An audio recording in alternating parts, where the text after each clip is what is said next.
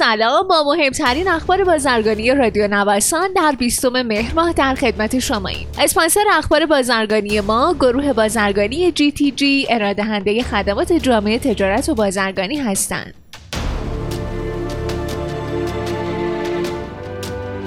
سخنگوی گمرک ایران گفته کارنامه تجارت خارجی کشور در شهریور ماه امسال با حدود 11 میلیون تن به 5 میلیارد و 767 میلیون دلار رسیده که صادرات در این ماه نسبت به مرداد از لحاظ ارزش بیش از 24 درصد رشد داشته. به گفته وی پنج مقصد صادراتی کالاهای ایرانی شامل چین، عراق، امارات، افغانستان و ترکیه بودند.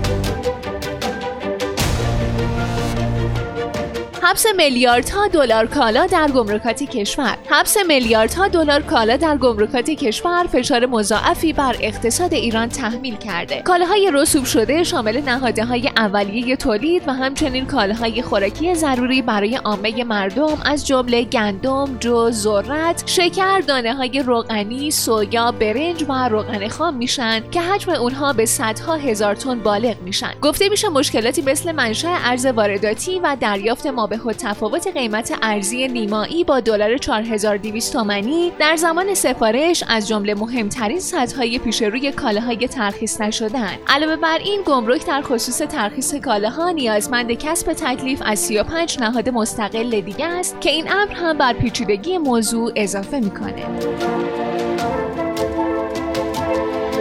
معاون فنی امور گمرکی گمرک ایران اعلام کرده در حال حاضر موجودی کالاهای اساسی در بنادر کشور معادل 3 میلیون و 402 هزار تنه که ذرت با میزان 1 میلیون و 623 هزار تن در صدر اقلام اساسی قرار داره.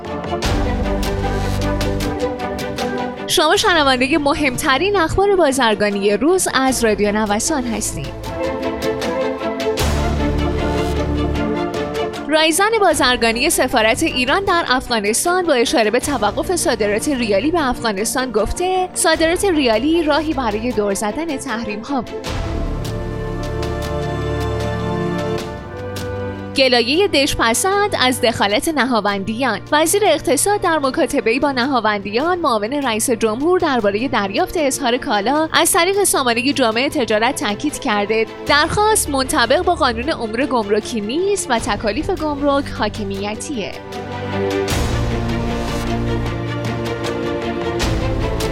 گفته میشه قیمت سیمان پاکتی به دلیل افزایش قیمت محصولات پتروشیمی 40 هزار تومن در هر تن نسبت به قیمت قبلی افزایش پیدا کرد. گفته میشه افغانستان سالانه 500 میلیون دلار دارو وارد می‌کنه. صادرات زعفران 15 درصد کاهش یافت. بر اساس آمارهای اعلامی طی سال 98 ایران در مجموع 296 میلیون دلار زعفران صادر کرده که نسبت به میزان صادرات سال 97 کاهش 15 درصدی رو نشون میده. قابل ذکر در بهترین شرایط طی سال 91 میزان صادرات زعفران ایران 418 میلیون دلار بوده که این میزان طی 7 سال اخیر در هیچ سالی تکرار نشده.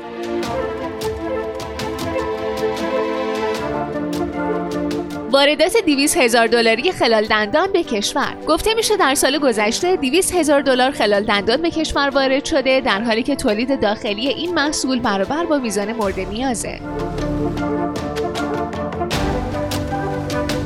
ابطال مصوبه گرانی بلیت هواپیما. به گفته وزیر راه افزایش قیمت اعلام شده از سوی انجمن شرکت های هواپیمایی اعتبار نداره و لغو شده.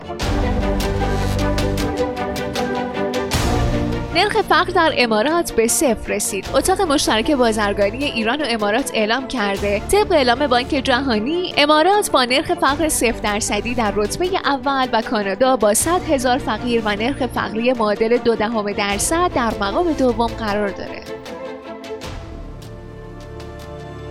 خیلی ممنونم که امروز هم با بخش اخبار بازرگانی همراه ما بودین. مجددا از حامی اخبار بازرگانی ما گروه بازرگانی GTG تشکر می‌کنم. مجموعه GTG رو می‌تونید از gtg.ir دنبال کنید.